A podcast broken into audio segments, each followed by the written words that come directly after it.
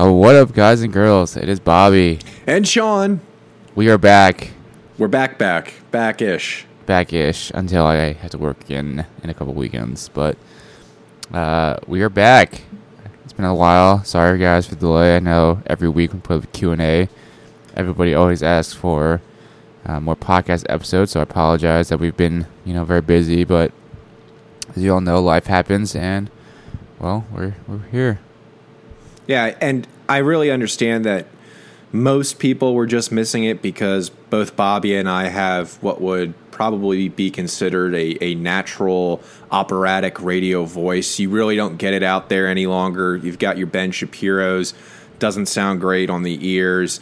Uh, you know, Joe Rogan, sure, but you want that that maturity in our voices, and you can really hear it as our vocal cords have aged uh, and prepared your ears for you know terrific dialogue. You can't get it anywhere else but Chronosfit. I'm completely assured of that fact. That is an absolute, absolute true statement. Um, we are brought to you guys by 10,000. Um, I'm wearing their shorts right now.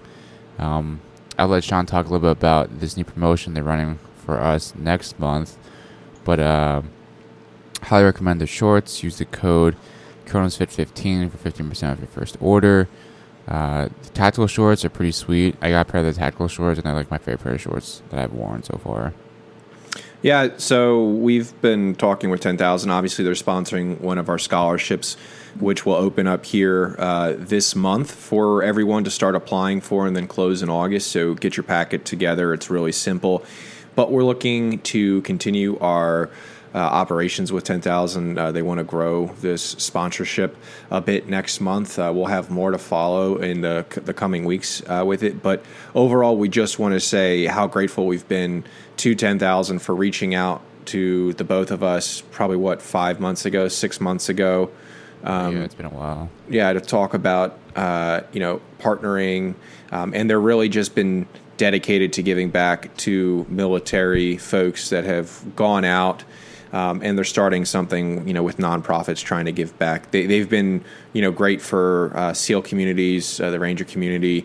They're really just looking to make sure that the equipment that they're developing can go towards the kind of fitness that individuals in the military are pursuing, um, and that's something that is a, a reasonable, uh, cost-efficient means, so that you're not priced out of looking good, but also feeling good when you work out. And as Bobby said, the tactical short line is great. I've got some of their running shorts they're great on my legs now that I, have lost a little bit of weight training up for the Ironman stuff. But uh, 10,000 has just been a great brand. We, we talk with them weekly now. And uh, it, again, it's just been, we're very grateful for this opportunity uh, to continue going forward into the partnership. Yeah, speaking of fitness, Sean, uh, I know you had a big day yesterday. Yeah, that was fun. I did the Poconos Triathlon, which was a, a half Ironman or like a mile and a half short on the bike of a full half Ironman. Um, but it was a 1.2 mile swim, a little over 54 mile bike, and then a half marathon run. And this is all in preparation for my September Ironman in Maryland. What was the uh, the hardest part of it? Did you what what did you learn from doing this half? Uh, the bike. I'm I'm not a fan of the bike. First off, I started off the morning not so great. Uh, I was super nervous. For anyone that's been to Ranger School, that that first day when you've got all your bags prepped and someone's going to drop you off at the schoolhouse is exactly how I felt.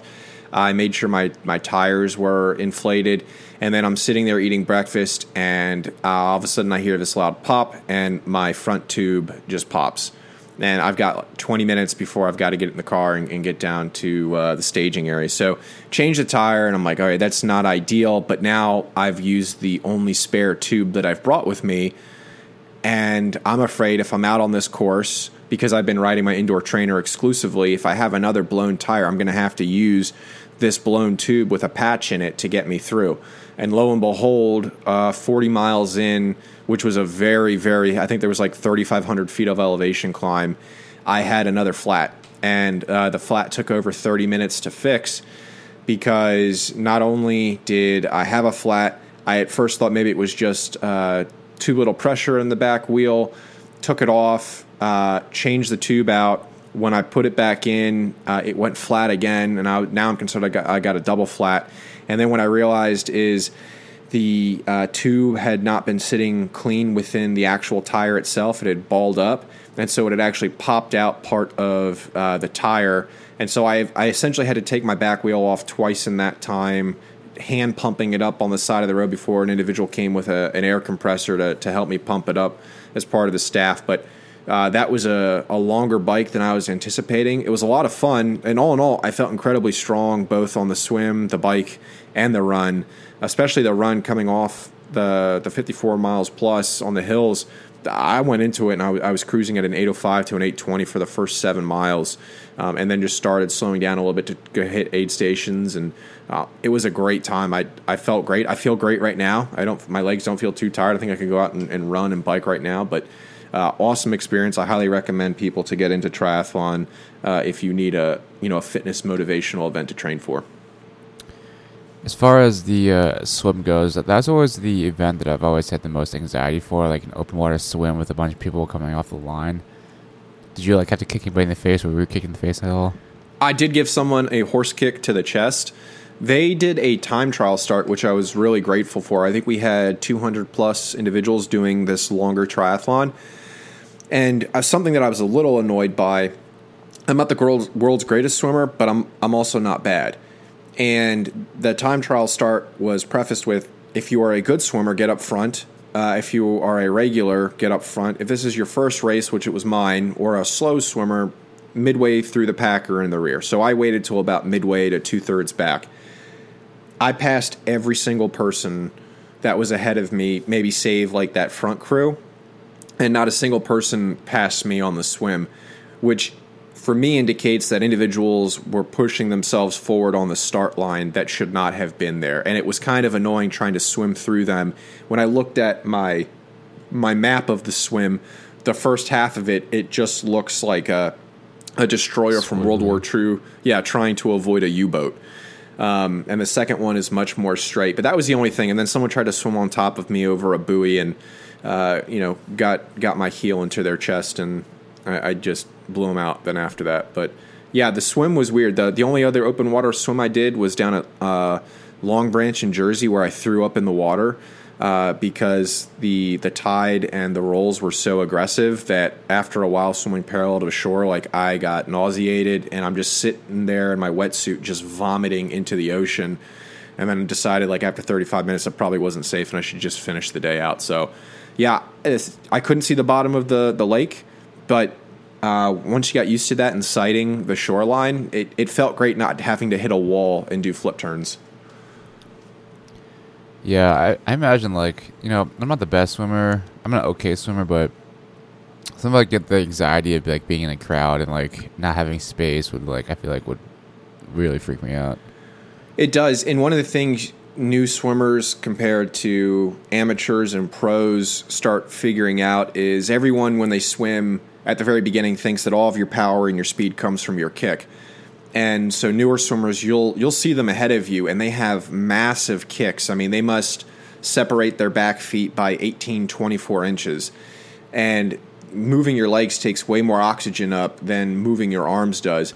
Uh, and there were a lot of times during the swim itself where I wasn't even kicking. Uh, the wetsuit has some natural buoyancy in it, but my feet were just dragging, and I'm just pulling. And I would I would change up kind of every minute sometimes if I was doing, you know, like 25 strokes to 35 strokes based on on passing people, but that power and that glide comes from your shoulders, from that first catch into the water, how you're pushing it underneath yourself. That's one thing that I've really been trying to develop so I can get faster and faster, but I'm completely confident right now I could go swim 2.4 and be pretty relaxed coming out of the water for a bike.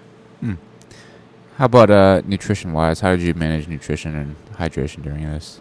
pretty badly. Uh, I didn't hit a wall, uh, and again, I felt great on on everything. But I've been practicing where I have about seventy to ninety grams of carbs per hour, and for me, that's a full uh, bottle of Gatorade.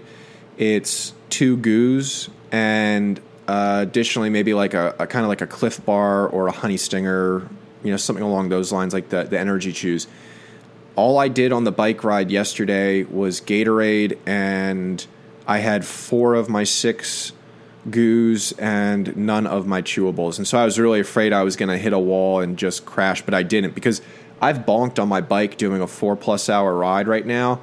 And it's because I felt like I wasn't eating effectively, but I think it's I'm figuring out that like I, I'm getting enough carbs and maybe it just I'm just totally bored sitting on a bike indoors. Interesting. Yeah, because I remember like uh, some days when I was running, like back in my running days, um, like very, there were days where like if I didn't eat enough or I wasn't really staying on top of the nutrition, I would definitely feel way worse off. And it's interesting that you like didn't you like under ate than your normal and still like didn't, didn't still felt well. I wonder if it was like because of the because of the breaks from uh your tires popping might have like giving your body like time to recover. Yeah, that absolutely might have been because that was at the bottom of the second lap on what is like their steepest two mile, 650 foot, you know, change in elevation hill that they were advertising. It might also have been I just I had a lot to eat the day prior in preparation, so maybe that was a different strategy than I have on my normal weekly training regime. But I felt really good, and I expected maybe during the run I would hit something, but just I absolutely felt great on the run. I could have probably gone another five to six miles before feeling like, oh, my legs are sore. Because in training, I've been doing the most that they have me doing on my long brick workouts is, you know, anywhere from a four to four and a half hour bike ride right now with a 30 minute just run. And my runs have felt great, but the next days when I have my really long runs where they're two to, you know, two hours and 45 minutes, and I feel awful on those by the time I'm an hour and a half in, I almost feel like walking sometimes. I'll stop for water.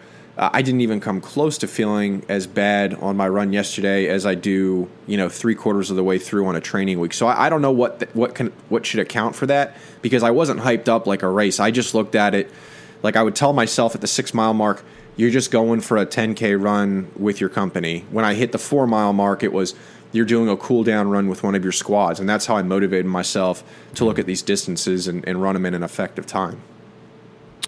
So you, you, it was more of like a training event than like a competition for you. Oh, absolutely. I, I was not trying to crush anyone. All I wanted to do was see can I feel comfortable doing a half Ironman?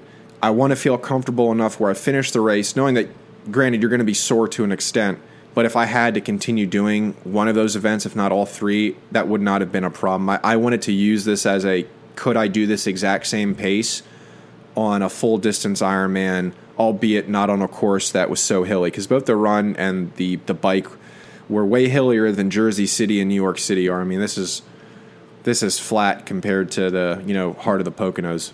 Yeah, Poconos are not, you know, east either East Coast. Uh Mount uh, Mount Rainier, you know. Yeah, no, not absolutely not. And I heard some people that were there at the race, either they'd lived in Colorado or from Colorado, and someone was saying, "Oh, you know, this is so hilly," and they're like, "Bro, this is nothing, man. Like, remember when we were climbing this?" And I just wanted to turn around and be like, "Shut the fuck up! Like, no one needs to hear you brag about." How you've done hills 10 times bigger than this or you've done the triple bypass from from Denver out to Aspen. Congratulations. And you did it at elevation when there's less oxygen. We all get it. Everyone is here for the same reason. I wish I could give you my medal. You're so cool. But you know at the end of the day you just realize even like I was really pissed off cuz I was I was going at a pretty good pace on my bike. Uh, and I was anticipating finishing that really hilly course in about 3 hours to 310 and I was really happy about that and I ended up finishing around like 340 because again it took me 30 plus minutes. And by that time I started getting passed by a whole crew of people that you know I had no business ever losing to. And I had to remind myself I'm not doing the Ironman to race anybody but myself. I, I, I, mm-hmm. set out to do this to show that like I can pick a new fitness uh, target. I can hit it I can do it with you know with some fun, and I have my personal goals, but they shouldn't be based off anyone else. And I think that's part of like the maturity that I've got to develop, and I have been developing through all this. Yeah, it's like the uh, the run your race aspect of it. Yeah, I don't. Just, you know. I, I didn't want to be hitting like these mental walls, thinking I should not do this. Now I will say, they started the swim in a time trial fashion, and I started towards the back of that out of respect to individuals that clearly look like they've done Ironman before or half Ironman.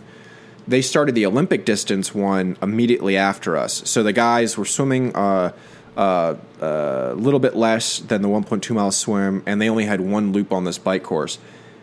Dude, I had my doors blown off by probably 10 of the individuals that were competing in this Olympic distance. And I knew exactly kind of where I was when I got out of the water after catching people. And on my bike, I passed a couple in the first probably 15 miles. But in that same time period, all of a sudden I'm seeing people fly by me with these teardrop faced uh, helmets on. I- have got aero bars on my road bike, but they have the full TT bike set up. And I'm, I'm going about 75 to 85 RPM. I don't have my power uh, output, but I'm probably around 200 to 210 watts. These individuals flew by me. I mean, like, I felt like I was standing still. And I'm just like, are those the other bikes?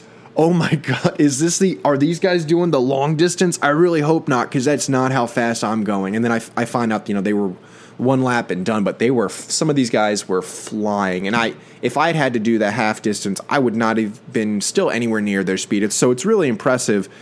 You can't judge a book by its cover, and it's the same thing with these triathletes. If I were to look at them in normal people clothes, you would say oh, they're normal people. And then you see them on a bike, and they fucking fly. You see them in the water the water's kind of the great equalizer. But then you see them on the run and they're pulling five five thirties to five forty fives on on a ten k, and then some of them are even doing that on a half Ironman to a full Ironman. It's just it's a whole other world of endurance training that like I've dipped my toe into it. These individuals are you know eye level deep. I, yeah, yeah. I was like, uh, I thought it was interesting, like seeing some of the power outputs for like smaller dudes, and it's very interesting because the you know you the power weight like body weight ratio Unlike the elite ones are like a three like watts to like kilogram or whatever, like a three point oh ratio, and like an average person like one point five or like one. Yeah, it, and it's it's sometimes greater than that. There's I, I I've gotten into the triathlon YouTube kind of channels. There's like the Bear. Yeah, yeah, like Nick Bare's.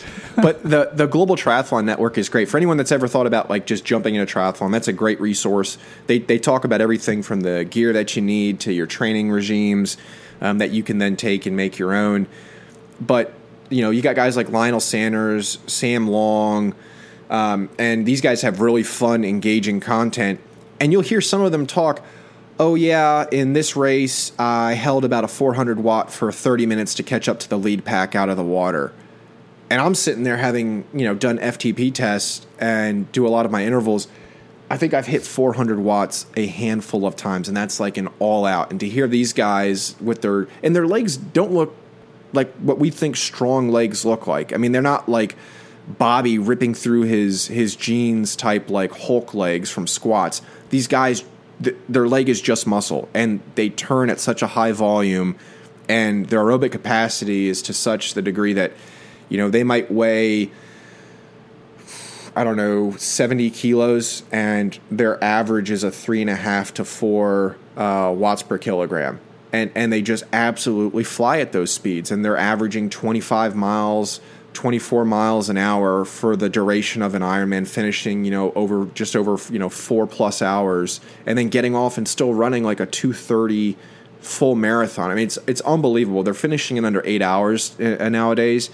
And these individuals are just continuing to dial in that kind of expertise. It blows my mind. Like it's one of the most impressive things now, like switching kind of sports and being good at working out um, that that I've ever seen. Yeah, because it's like a different fitness or different energy system. Like for those guys, you talk about more so like your capillary density and mitochondrial density of your of your uh, your muscle cells, which is just a different like um, I guess not a different pathway, but just like a modified pathway of like your normal like CrossFit lifter, who relies more on just like the like muscle density rather than like energy metabolism. But that's and why you, also like CrossFit's so big into like doing like the zone two training now. Like that's real big in CrossFit. Like Mat Fraser talks about it, like hopping on the bike for an hour at the zone two. Like everybody does it now. It's like the hot new hotness to like work on that and baseline endurance and uh, work capacity. The problem with, that I have with Zone Two, and I think I'm going to have with it until like the end of this Ironman in September, is I don't have the patience for it. Sometimes, like it is more uncomfortable to run at these nine to nine fifteen paces for me to sit at my Zone Two heart rate than it is just dropping a full minute off that, running faster with 10 to 15 more beats per minute. You know, I, I, I don't understand that. I totally get the science behind it, says the guy that can't explain the science behind it, but I, I generally get it. And, you know, in talking about Nick Bare, that's another great channel. If you want to see someone that's in the military that has, albeit a ton more time on their hand with fitness, like that is his thing, like that whole fitness image. For an individual that probably weighs, I don't know what you think, two, 205? Yeah, I think it's like two hundred. Yeah, two two oh two oh five. Like he was training up for the full. Uh, which he did down in, in, Panama City Beach, I guess last year, right around the time that I was thinking about doing something like this. He he did the challenge series down in Cabo or Cancun I mean, the dude is a big dude. Like everyone knows what Nick Bare looks like. If you don't, you can go find his YouTube or Instagram. Uh, but for an individual that still lifts and squats the 315 plus to then go and comfortably run sub eight minute miles on a half marathon, um, or you know he broke three hours on a full marathon like six months ago. I mean, like the the dude does a ton of working out with fitness between lifting and his running, and I think he's doing like the Leadville 100 uh, in August. I mean, but like it's fun to look at different individuals taking on fitness challenges. I'm not advocating you have to do it like these people or their way is the best. But finding what you want to do in fitness, there's a ton of individuals and resources out there that you can go educate yourself on that are trying to teach you and show you what right may look like. And then I will say that um, aside from competing, you can also approach fitness from a health and longevity standpoint and just work out to keep your body healthy which is what I've kind of transitioned towards, um, especially with residency being busy. Um, I just try and get my you know hour a day of a lifting exercise, some metcons, some cardio, accessory movements, and bodybuilding stuff, just to help to make me feel better. And you know, I've been doing a lot of like kettlebell movements, and uh, I actually got like a steel mace and like the the steel clubs, like work with that for my shoulders. Um, kind of enjoy it. It's been interesting tr- trying out different fitness things. Dude, I wish I had picked up this kind of a hobby when I was still in because on a normal day in the military, I felt like I could work out two to three hours. Like that was fine. You could oh, yeah. you could get away with a long two hour PT block, unless your company commander wanted to have really useless morning syncs every single day.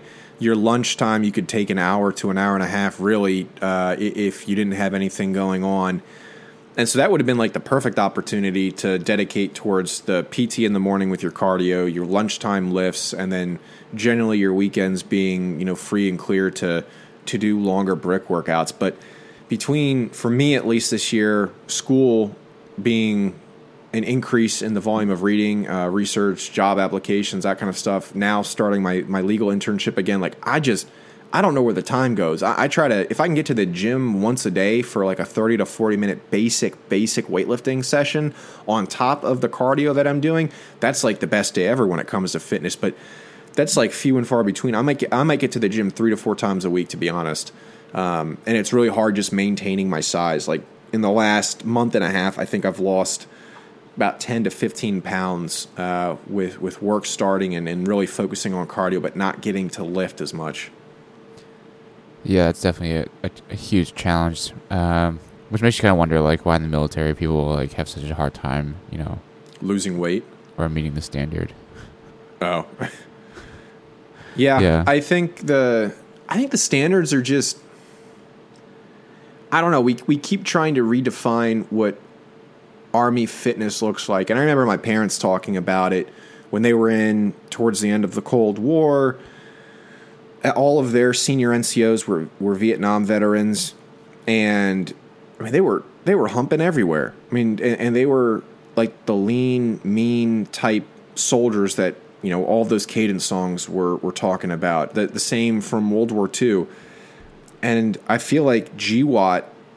See, and we've talked about it before. Has really crippled us when it comes to fitness standards because we've gotten, I think, complacent with technology allowing us to stay one step ahead of an enemy. And now in a peer to peer realm, th- that technology is just not there any longer. We're going to have to get back to being able to move without vehicles, undercover, that kind of stuff.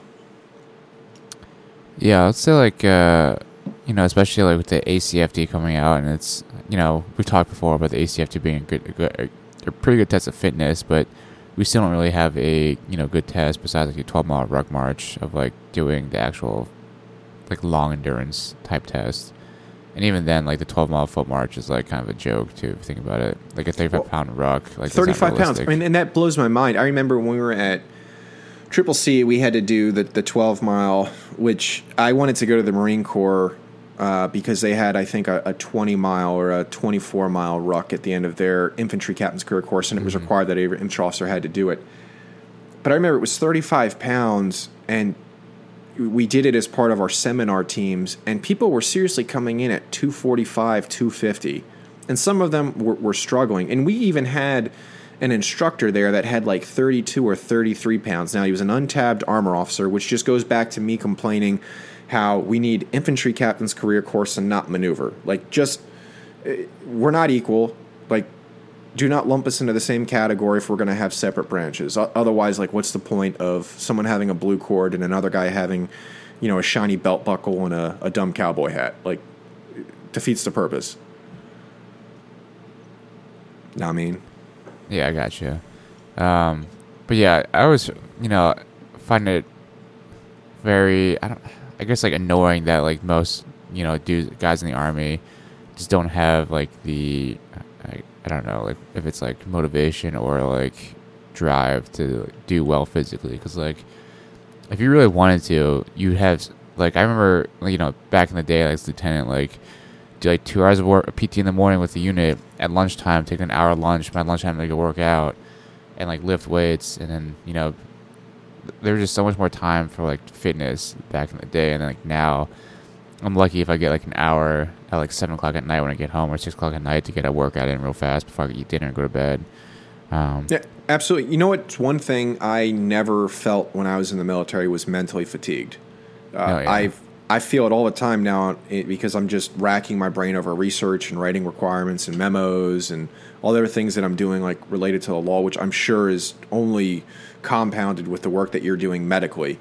But I don't understand people writing fitness off for, for junior officers. It almost seems like a, a running joke. Oh, like, you know, okay, sir, let's go on a 10 mile run type thing. But the military is not difficult. I people have been doing essentially the same thing you have been doing for the last 30 to 40 years. Like tactics have not changed that drastically since people were jumping into into Normandy.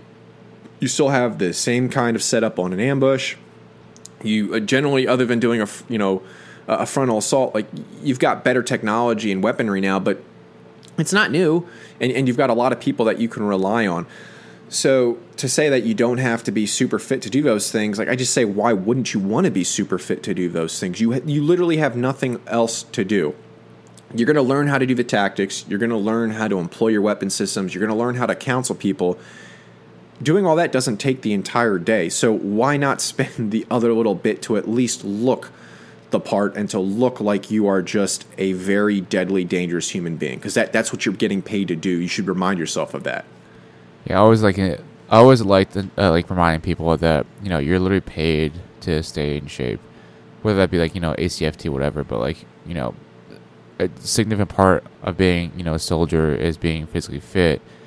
So you should hold yourself in such a manner that you know you're being paid to maintain your fitness. And there's so many Yeah. resources now. Like uh, I remember like all the like I remember back in the day. The gyms were like trash as like a lieutenant, but now like on post when I go to the gyms, they're like there's way more resources in terms of like equipment, gym space, you know, trainers, and then there's just a uh, I feel like way more resources now. It makes it easier to to get a good workout in than before. You'd like find you're doing like you know like cleans with like the shitty like you know like That smooth, smooth bar with Yeah. no collars, and Yeah, yeah. you had to do them with iron plates, but you couldn't drop it because you didn't want someone getting mad because you were that idiot doing CrossFit when all of your, your squad leaders that couldn't lift their own body weight were just trying to shit on it because everyone else was.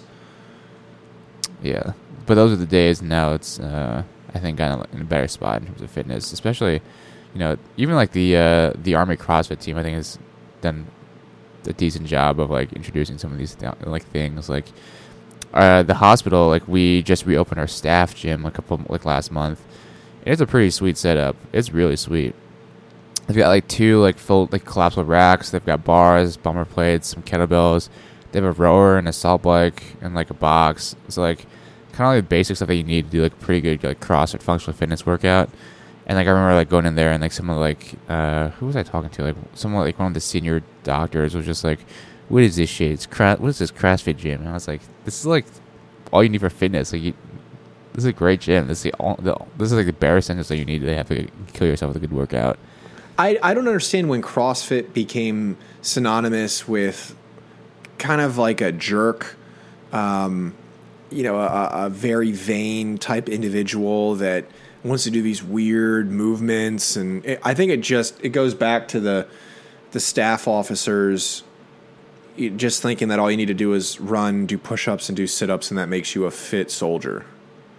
Because that's like that's literally 99% of every brigade command team I've ever seen. That's the only workout they ever do. They've never oh, set yeah. foot in a gym except to tell people to get out during PT hours.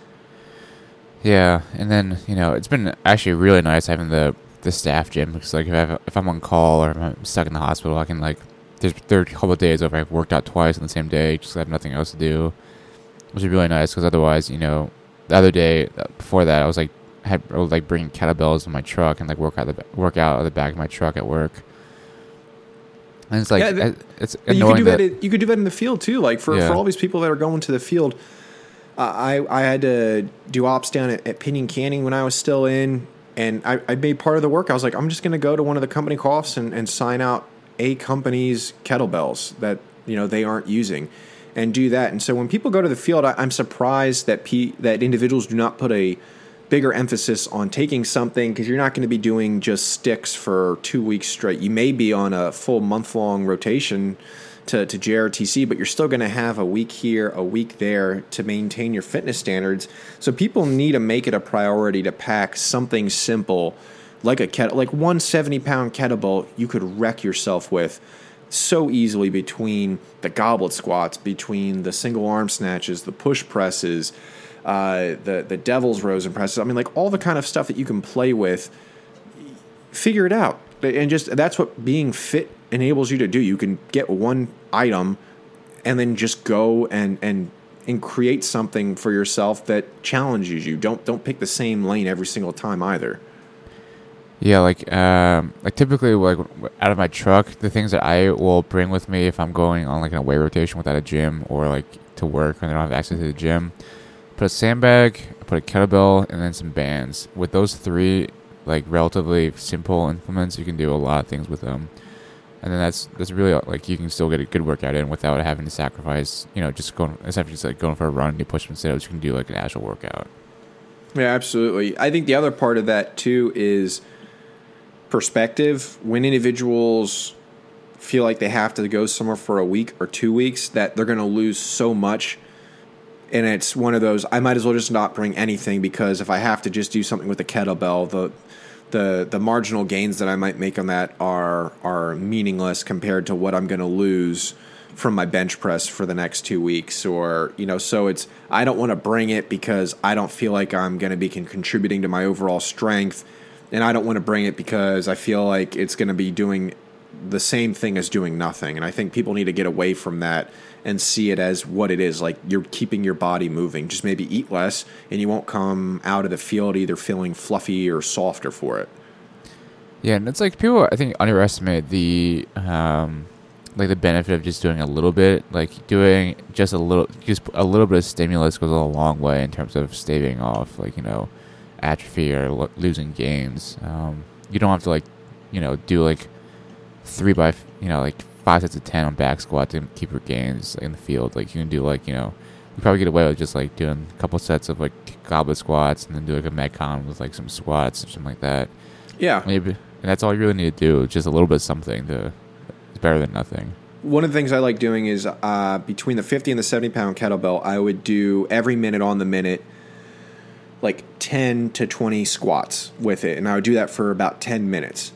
And so I would, I would get either anywhere between 100 to you know 200 uh, of these squats in 10 minutes, and my legs would feel burned. And then I would like, okay, after this, I'm gonna do maybe some single leg uh, squats. I'm to do something where I'm doing a sprint like 5 10 fives or burpees over the goblet squat. And when you look around and see yourself at a TOC, which is the environment that I was in, and you had these changeover shifts, as soon as the changeover happened, there were days that I was literally behind the projector after a brief happened and I had the same amount of space that a desk would take up and I would just work out there and people could see my legs underneath the projector when I was working out.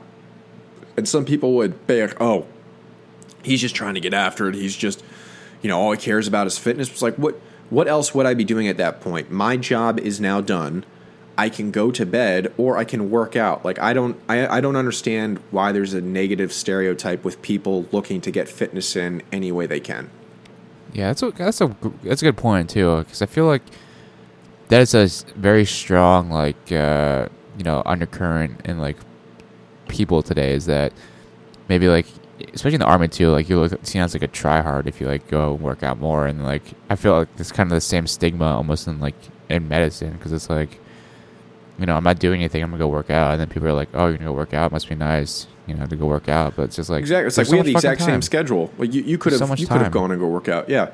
Um, and it just goes back to the mental component of being in the military is not so challenging that you taking the 40 minutes to go work out extra during that day should be spent doing red and blue analysis or should be spent linking up with the S2 so that they can tell you there's going to be one squad with an RPG, a PKM, and AK 47s. Like, I don't need to spend any more time having them tell me exactly what I've known since a second lieutenant was going to be, you know, facing us in every single environment. Mm-hmm. I, I'm, I'm going to get my fit in because it sucks when you're out on target and you're tired. Like you do not feel like you are bringing the same fight to the enemy that the people around you are expecting. You you should be so fit that if they drop you at 9,500 feet of elevation, it's not going to kill you for three days to move around at high intensity against somebody. Like that that should be your fitness goal, not ah I'll be in an MRAP the whole time, so why bother? Yeah, but I think if you like, uh, you know, con- compare and contrast with like conventional army versus like I wouldn't I would say soft because like some elements of like soft aren't probably like don't put that much emphasis on physical fitness as well, but like at least in Ranger Regiment, like that was you know in my mind like kind of the apex of, of physical fitness where like PT was PT and then everybody did PT and you know got after it during the morning. Yeah, like, it was like part of the big five. It was like number one and it was a that was always a nice perspective. It's just like seeing every morning, showing up to work, and like being you know probably being a little tired, and then you know not wanting to like crush yourself or like go do a hard workout, but then you go to the gym and then you see everybody else crushing, like getting after it, and that kind of makes you get after it, and like nobody would ever like shame you for like doing extra work or working out harder. No, I and you had so many individuals that I, what I loved about the five miler is unlike a two miler where if, if people were struggling to hold an eight minute pace for at least that 17 to 21 year old male category where the cutoff was a 1556 and i'm dating myself now back in the military talking about the apft but in regiment the five mile was like you, you had to have an, an endurance uh, component to your fitness.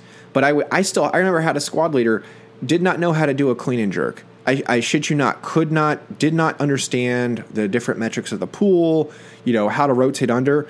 And I had another squad leader that was a little bit smaller than them, uh, could do the proper technique, but just wasn't that strong. And they were trying to see who could outlift one. And I think one guy got up to like 295 for uh, full clean.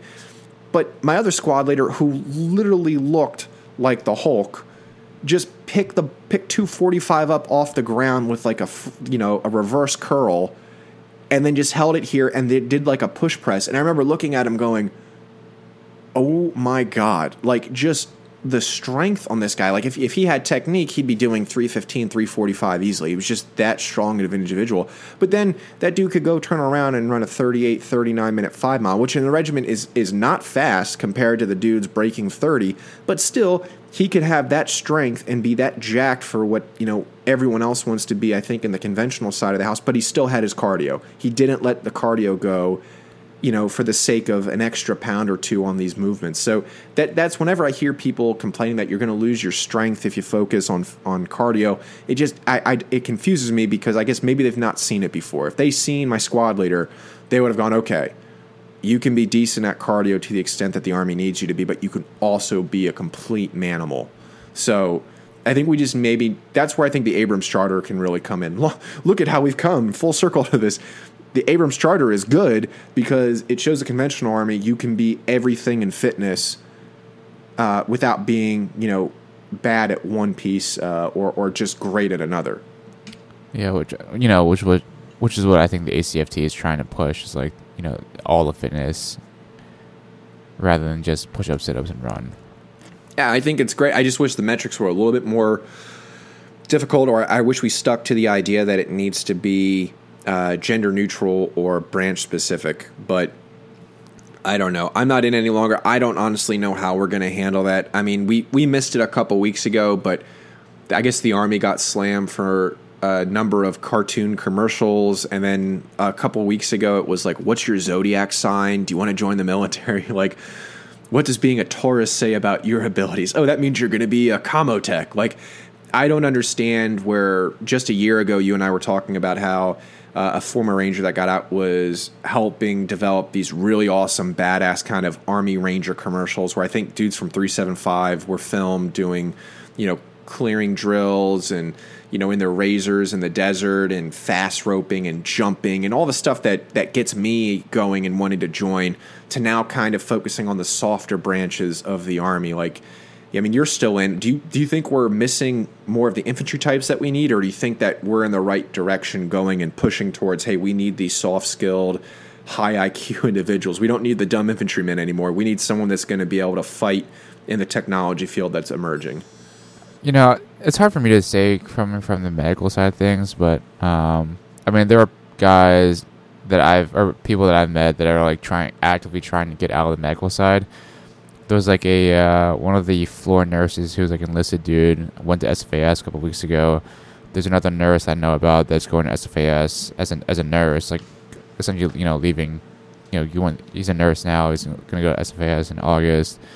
Um, there was a, an X-ray tech. Funny story that uh, there's an X-ray tech that went to go um, that went to RASP as a 13, try to reclass as a 13 Fox. There's like a bunch of people that I've run into it in the hospital that are you know actively trying to go and do like cool things.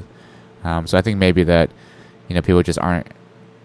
Maybe there's an aspect of not being exposed or being or understanding what the army can potentially be, and rather you're kind of like. Uh, kind of like stuck in you know a soft skill or that you're not really enjoying or uh, you know right. that's not really challenging you. one of the things that I really disliked about individuals going after these commercials was they these commercials weren't running on primetime TV. The commercials I've seen for Join the Army Now are still kind of the Avengers finger snap where it's like pick your operator and it kind of makes every single branch in the army look cool. They, they they've still got your maneuver piece. They've got your support people. Um, and it looks very almost video game esque where they're looping everything into a, a seamless shot. And, and it's all this like yellow orange, very kind of cool, maybe like a post movie credit type uh, feel. That's the only kind of commercial that I've seen for Join the Army or the very hardcore be an Army Ranger, be an Army Green Beret, just like all the Navy ever recruits is for SEALs. Like that's the cool stuff. But these other the, the softer commercials that I feel like are maybe coming out are probably tied towards online, you know, internet providers where it's a mm-hmm. someone's on a a BuzzFeed or someone's on a online gaming uh, channel, and that that's what's going to pop up because the Army's probably said, hey, if the individuals are interested in joining the military or have an interest to join, this is probably going to be geared more towards them. We don't need to be showing somebody that's really into, you know, maybe this like nerdier stuff, the the ranger just lugging hundred pounds everywhere. We need to show them somebody working in the same capacity that they want to work, where it's that gamey, technical nerd life, but but still wearing the uniform. So I just don't understand why we we hated so much on this one aspect of marketing that probably makes up like a minuscule social media presence that the army is really pushing for. Yeah, I mean, at the end of the day, you know, the army is trying to. They probably don't need to put as much effort into recruiting like Eleven Bravo, like those guys that want to go join the army. to get deployed and go like go like shoot stuff are going to do that regardless what commercial they see. Like those guys are going to do that regardless. But I think you know the commercials that we do see are the ones that are, are going at or targeting or perhaps trying to recruit, you know, the people that you know you're more less. I guess you're less like motivated people that are more interested in kind of the skills that can get out of the military, learning new skills, or being more marketable as a future. They don't see it as like a career, but maybe like as a you know, as a way of developing themselves to become a better, you know, candidate in the workforce. You know, the, everybody joins for different reasons, and I think lumping everybody into like the, you know, the meat eater that wants to, that, that wants to, you know, close with and destroy the enemy is probably not the same. You're not gonna get the same results. Yeah, one type of person is going to love watching like an Army of the Dead or a Kong vs Godzilla. The other one is probably going to be watching like you know Perks of Being a, a Wallflower or something like. But you need both in the military. And I think it's very selfish of people to look at a commercial that is clearly not geared towards them, that has an interest in joining, and going, oh, they've completely lost my uh, application. I will no longer be joining the military. Or how come it's not about me? Like it should always be about me. I, I love that I'm an infantryman. I love that I'm a paratrooper. Every single Army commercial should be about me and validate my service. It just goes back to the whole thank you for your service mentality that we've really grown accustomed to, where everything has to constantly be about you. Like, just remember, it's a selfless service environment. You want the best of the best if the people that join don't meet the standard, then hey, guess what? If you're in a leadership position, do something to, to, to cure that deficiency. Take them out and get them fit. Motivate them to, to qualify expert on their weapon system. But don't judge them before they came in just because something still motivated them the same way that it motivated you to sign up on the dotted line to, to commit themselves to serving the country. Like that that just does not compute for me. I didn't like the commercials that I saw. I just didn't think they were motivating. But again, that's because I'm motivated by that Army Ranger stuff. But it doesn't mean that those commercials don't serve a purpose and that some brave individual does not want to serve their country. Like it, you should not discount that entire commercial just because it doesn't suit your needs. Yeah, I think it's just a perspective thing that we kind of been been driving at is that you know everybody has a different reason for joining the military, whether it's to become infantry out, like go infantry, or go SOF, or to you know become a drone pilot, or to become a cyber you know cyber analyst in order to develop skills that you can then transfer over to the private sector. Like everybody joins for different reasons. At the end of the day, we need a well balanced military force that can support you know the broad spectrum of operations and you know, at the end of the day, too, you think about like forecasting out for future conflict. Like, it's very rare. You know, it's become more and more technically driven as far as the future of warfare goes. And you know, people are saying like, um, want to go to war with like a near peer like China or Russia. It's like, if you go to the war with them, it's not going to be like, all you know, it's not going to be the same thing as like fly. You have the air, you have ground, you have everything on top of you to support you. You're going to be much at a much lower, or you know, operating capability than you would in Afghanistan against goat herders. Hey, you're going to lose air superiority in, in way more uh, conflict situations. Whether you have naval support is another question. So there's a whole bunch of things that go into the fight other than just the, the trigger that you may be pulling. And here's something, and we've talked about it too for individuals that are looking to transfer out of the military. While I love the infantry and I love the field artillery and I tolerate armor and engineers, guess what, guys? Like, it's going to be way more difficult for you to find a job to tell people about your skills when you get out compared to these people that you, you know, you don't like commercials geared towards because those individuals are learning technical skills that are transferable when it comes to supply chain management, when it comes to technical communications devices that a ton of companies are now using because they're commercially available. You're just going to bring to the table, I'm probably fit, I probably shoot well, and I managed four to six people at one point. Like that's that's one of the things. Like for me, when I was looking at, do I want to go back to school or do I want to go to the workforce? Sure, I have some leadership component that every single Army officer and NCO can discuss. But I don't have any technical skills that separate me from the person that got an English degree that's 23 years old competing for the same kind of consulting gig coming out after eight years. And I think it's now something that a lot of people are seeing uh, and choosing to go back to school. But it's way more difficult because if there's anything COVID has shown individuals, it's what is my self worth to the marketplace? Oh, if the market's going to be bad for a year or two, I'm going to school. So for all you junior officers, NCOs that are thinking about going out and going back to higher education, like you can no longer really rely on that military service to get you into those top programs anymore. It's going to be a much more holistic look at you, just like the 26, 27 year old that never served but now has four to five years of some sort of technical skill in the private practice that's competing for that one slot into the MBA or JD program you're looking at. Yeah, which I think, you know, kind of strengthens the argument of doing some work while you're in the military, you know, doing some stuff on the side or working on other skills and rather than getting stuck into the, you know, show up to work every day at six o'clock, do PT, go home at the end of the day. Like there's plenty of time. Like I have, you know, buddies that have gotten, you know, advanced degrees while they're still in or that the army army's paid for or done like a post baccalaureate program to get into med school instead of like you if you, you know, are interested in getting out eventually, there are there are a lot of opportunities that, that you can leverage in the army that um, that you shouldn't just like shrug at and just and write off. Absolutely, and if I if I had to sign up again and I was a, a junior officer, I think I signed an ADSO to make sure I got infantry.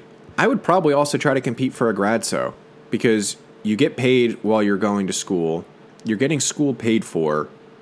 You're getting probably two years off. You're going to do some sort of like an internship with the military over that summer, which is still a huge break for you and, and you know, hopefully your family by that point in your career. And then if you want to stay in, you get a couple more years of service. You might get out as like a junior staff officer, or you might decide to stay in, but now you have a worthwhile graduate degree. And I think it's no longer that an undergrad degree is enough to make yourself competitive for some of these big jobs that people think they're going to be getting when they transfer out of the military. I've heard everyone say, oh, I'm going to have a six figure paying job.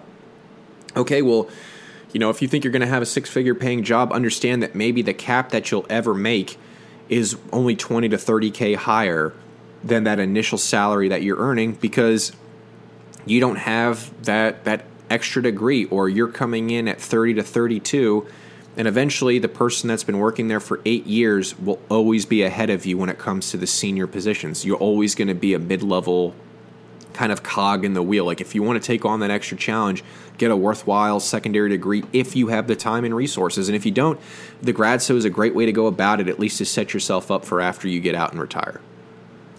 Yeah, but there are you know always different strategies and different perspectives on how to maximize your earning potential post military. But I mean, at the end of the day, you know, I think it comes down to you know the good or the the best will always you know push themselves and motivate themselves to do better, and then we'll get that top one percent job. Whereas you know your average or mediocre people are going to be mediocre in whatever they do. You know, a, a couple things that I wish I had done is some sort of like a language proficiency while I was still in. I, I can still speak German.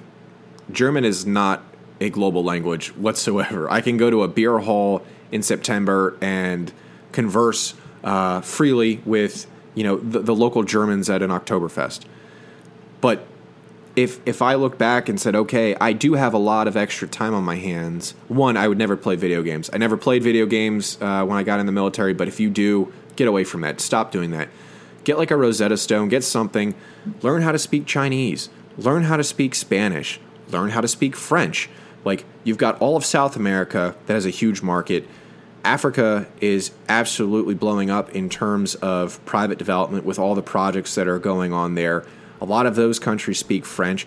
China is all over the globe on every single continent running operations and a lot we talk about africa they're doing a ton in africa with rare earth metals and so while we think english is going to get us by globally right now it is but china is a huge competing language so like i wish i could speak just basic chinese like that would be a huge leg up in in setting yourself apart from just a regular other person that you're competing with for a job and like we're really talking kind of like minute details on what you can do to better yourself on a resume but language proficiency is one that will really help in a global world environment that we're kind of trending towards. Like, I don't think we're ever going to go to war again.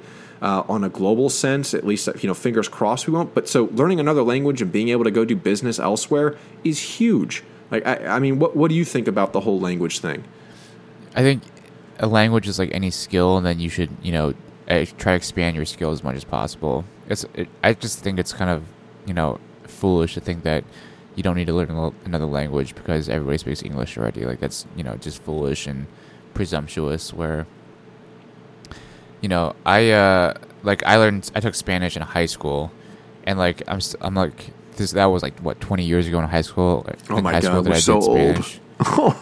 But it's like funny because I still have retained somehow I still retain that Spanish that I learned in high school, and then occasionally like Spanish speaking patients, I can like do it like some basic Spanish, like you know, just like asking them if they hurt somewhere, like what's bothering them, and it's like that little bit goes a long way as far as um, you know being able to communicate and like talk to a patient, you know, and that and and then I think you know if you have the ability or the uh, time, definitely take advantage of learning language. It's very it's it will never harm you and it can only benefit you.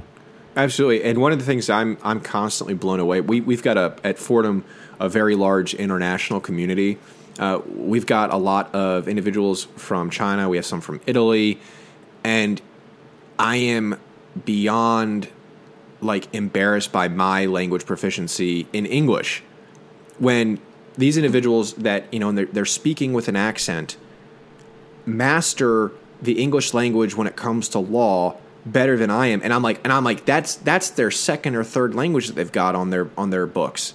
Like I've I've got to do better. There's some I have to do something because if individuals are working that hard to master like my native language and I've not gotten to that proficiency level yet, like there's something wrong. So, like just think about it that way. If individuals are making this huge effort to learn English so that it can be like the dominant language wherever you are, just think about yourself in that position. Like if you went and had to move to another country, you wouldn't expect everyone just to to you know bow down to your your language skills. Like you would have to learn the language of that host nation. So like why not prepare for that? So when you get out in that eventuality of when you travel, if you travel, if you do business, just set yourself up for success. It's like like Bobby was saying, it's not difficult to do. Like that little bit goes a huge huge whis- distance.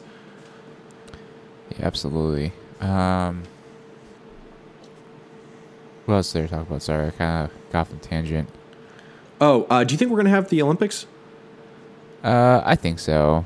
Um, you know, at this point, I think everyone's most people are vaccinated, which is you know a whole other discussion in America about the vaccinations. But you know, internationally, I think that you can still get.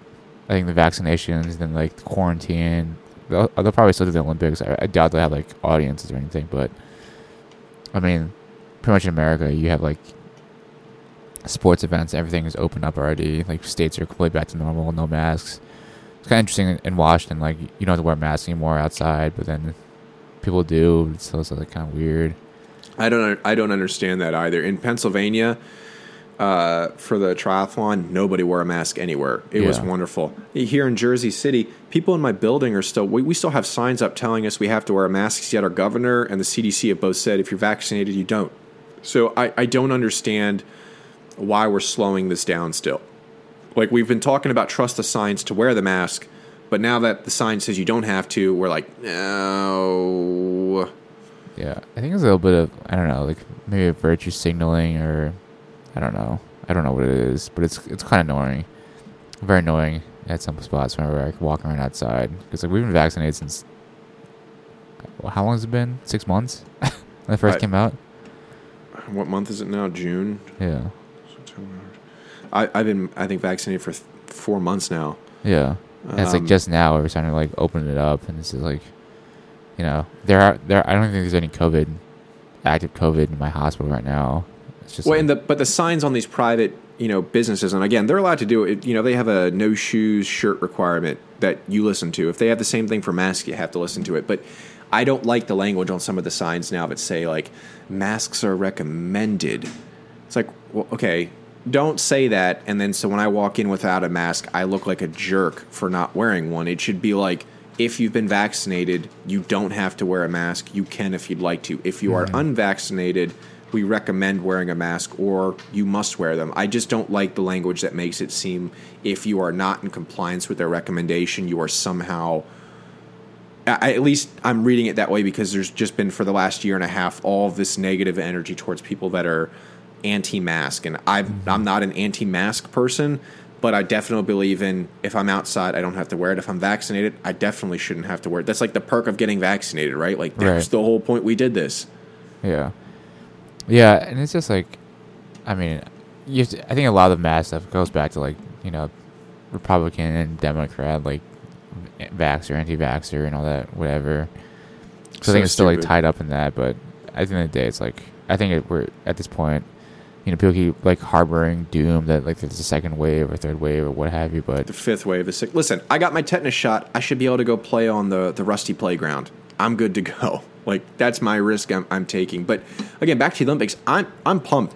Simone Biles, our nation's like seven time gymnastic champion. I guess a couple weeks ago in competition did a move so difficult that the judges actually score the I don't know what they call it, the the difficulty level lower than, you know, less difficult jumps to try to get people not to do the the move because it's so dangerous. Um, so that she could not get like you know ten times the amount of points than any other person. She's the only person to ever land it. Uh, I, I just don't understand. Like, what kind of loser mentality is that? Like, if it, what what was that from uh, Blades of Glory, the the Lotus or something, where you know like the guy's head gets chopped off if Yeah, they yeah, do it incorrectly. Like, you should listen. If that's the risk you're willing to take, that's. But don't you dare penalize this American champion because she's doing something that is like that life threatening if if she completely fails to do it. Like she landed it, she's the winner. Shaun White did the ridiculous corkscrew 9000, he's the champion. Don't penalize Americans for taking really ridiculous risks that pay off. Yeah, what was like the? Uh, uh, oh yeah, the thing. Other thing about the Olympics is the transgender weightlifting. Oh yeah, the ca- I that I think that's a that's a thing now. That's a thing. Yeah, they're gonna let. yeah, so compete, I'll yeah. I'll be interested to see because I know like Florida, which Pride Month is June. Day one of Pride Month, they sign a, a- an anti, or I don't even know, a ban on trans uh, athletes, and it's only a, a ban on uh, trans men that are uh, woman or female to male, or no, excuse me, uh, trans women, male to female competing, but but not the other way around. It's like day one of Pride Month they signed it. Like that's that to me that's dickish. Like you you probably could have signed it earlier. You could have waited a month to sign since nobody's competing in sports for all the summer at high school. Like that again, the timing. But I'll be really interested to see what happens with uh, meet records and like what other sports that that might impact going forward. Yeah, I mean, I think it's interesting. Um, you can definitely talk like about. I can see both arguments for the ethical aspect of it. You know, like, you know, recognizing that everybody's you know wants to participate in sport and their you know identified gender, and then you know, there there's a good Joe Rogan has an, had a podcast about it uh, with this other lady, and they had a pretty good discussion. And a very it's a very nuanced conversation. It's not as like black and white as people would tr- like put- put it out to be. No, Um, it's not as it's not as black and white. And there's definitely like when I look back on my high school sport experience, and from from the perspective of what I would say like a, a trans woman competing in high school sports, is there the potential that physically for however many years they were identifying as male before they might have had uh, a surgery or started taking hormones that they're going to have a leg up. Like absolutely when it comes to biology like that that's just a thing. Puberty affects male and, and female individuals differently. But in the whole realm of life like did my do my high school sports uh, define my success? No like high school sports is just about learning how to compete uh, you know teamwork. There, there's bigger life lessons to competing in high school sports than being the best because very few are ever going to win the state championship. In fact only one person is going to win the state championship. Very few teams are defined by just one individual. I mean like lebron james's team whole totally different story than your regular high school, you know, basketball team. So I think if, if we put it into that perspective, I don't think this issue is quite as big as individuals would make it out to be because it's just high school sports. Like really is it is it that serious that we're that upset if if if these you know if these other uh, uh, individuals are that identify as female that are, are cis female are upset that they're not winning the state championship listen if they're running a blistering time that would have won the state championship the time factor is what's going to get them to, to Division One or Division Two or Division Three. It's not their rankings in their state. If if you're a female and you ran an 11-1 on the hundred you know uh, yard dash, and a, a, trans woman beat you running a 10-5, well, guess what? The schools aren't going to say, "Oh, we don't want the 11-1." Uh, female freshman coming in, we're only interested in the 10 5. Like, that's absolutely wrong. Like, you're going to get recruited regardless if you have a competitive collegiate level time. It's not going to be based on your rankings in a statewide race where if just one trans woman competed, like you lost out on a medal or something like that. That that's the kind of stuff that we talked about perspective. Like, take a step back. Is this really what we need to be talking about as a country? Like, is this truly what is holding us back between our, our failing infrastructure, between us still not getting on top of the science of COVID? Like, I think there's bigger things out there to fry. Yeah, just for like devil's advocate, like you know, you could already. I think you can kind of view it from the perspective as if it's like, do you value the trans, you know, athletes' right to compete and to participate in sports, or do you do you value the you know cisgendered athletes, you know, p- potential, you know, ability to get recognized and move on to higher levels of sport? Like you know, it's kind of a balance you have to weigh. That's how I kind of see it.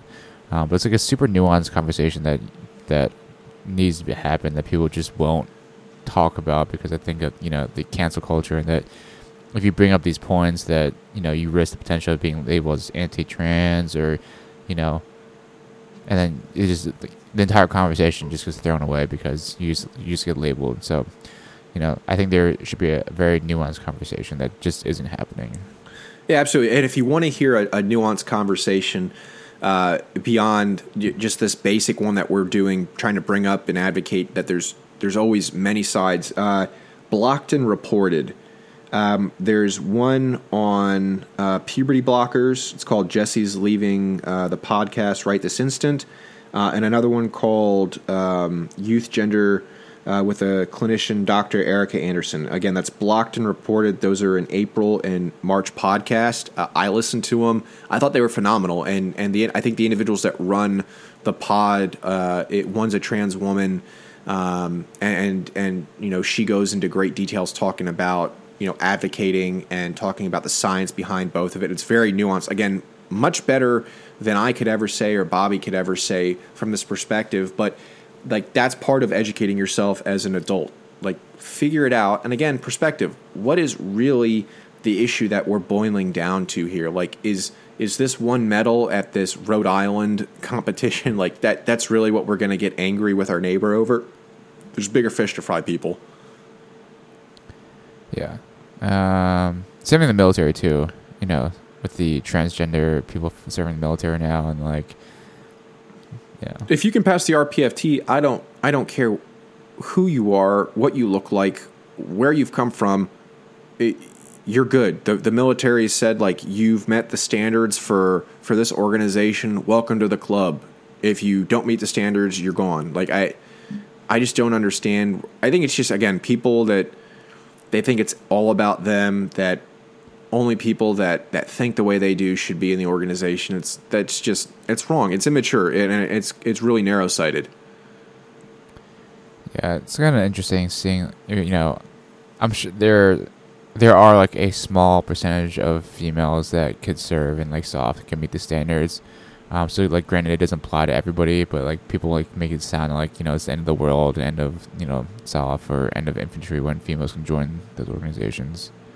Yeah, I, I remember the when the first female Green Beret uh, passed like a, a, year ago. Everyone was up in arms about that. There's going to be a female first SEAL at some point. Uh, I think there was a female first Marine Demi officer. Moore. Oh yeah, well, Demi, Demi, Moore. Sorry, excuse me to the SEALs out there. You don't have to write a strongly worded letter to us. I mean, but females are are bound to. I mean, just look at fitness with with women in CrossFit. I mean, like Sara Sigmundsdottir a couple years ago, beast. Uh, uh. Tia Clair Toomey, beast. Uh, who's the other Icelandic chick? Annie. An- yeah, Annie Thorisdottir, beast. Who? Katrin Davidsdottir. I'm naming a lot of Icelandic people here. Uh, I love Iceland. Uh, like it, women are pushing strength numbers through the roof. That like if I were to, as a fit male in the army back in the day, I would have gotten my ass kicked by these women in a CrossFit competition. Like and so what do i not do i not get to serve because i lost to a woman? Like you're going to lose to women. I lost to a ton of women in the triathlon. Like oh my god like i had my doors blown off on that bike by some woman that just flew by. Same on the run. I think some rim, women ran like sub 130 135 on the half marathon after that. Like it's bound to happen but if they meet a standard they've met the standard. Like and it's done nothing to take away from the competition that was out there. It's done nothing to take away from your unit just be good. Focus on yourself. It sounds like the people that are probably the most upset about this have one never served. I'm looking at you like Fox News hosts that are the ones talking about it the most. And it's two people that probably served and probably truthfully probably sucked at service. Like they probably were not your high speed individuals and they're just going to complain and because they have that vet tag all of a sudden everything falls underneath the same purview of military service when it's like it doesn't. You were probably trash when you were in and now you're just salty that you were trash and nobody's thanking you, so you want to shit on everyone else that's doing the right thing that's in. Yeah, I love the uh, the Army Times comment sections. Uh, just kind of reading the comment sections, it's like a hot garbage pile of like back in my day. Yeah, these pre GWOT people too. Like, oh, I'm so you were you were in during the '90s when the standards were so much higher and you weren't in combat.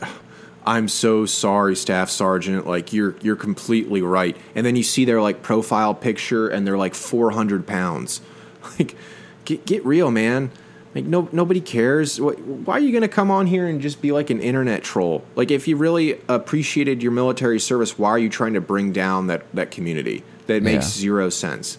I think it's like an you know like we've talked about before. It's like the aspect of uh, you know like ego protection where you come to realize that your service is shit, that you didn't really do anything, and that you know by protecting your own ego and your own um, you know mental sanity and mental health, you have to then your fragility, out. yeah, protect your own fragile fragility of your service. Uh, you have to like lash out and demean other people and bring other people down in order to make yourself feel better.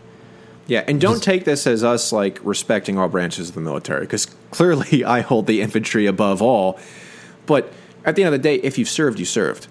Like I, I'm not going to be mad that you didn't want to go infantry. I'm going to be mad if you think I'm a tryhard for wanting to be fit. But I'm not going to be mad because you wanted to go be a, a, food service tech or if you wanted to be a human resources person. I never want to deal with my pay. Like I never want to deal with my leave forms. Like someone's going to have to do that, and you wanted to serve doing it, and there was you know a, a, a chance that you might have to pull the trigger one day, or you're in a convoy that gets hit all right, like you're meeting the standard somehow. Good.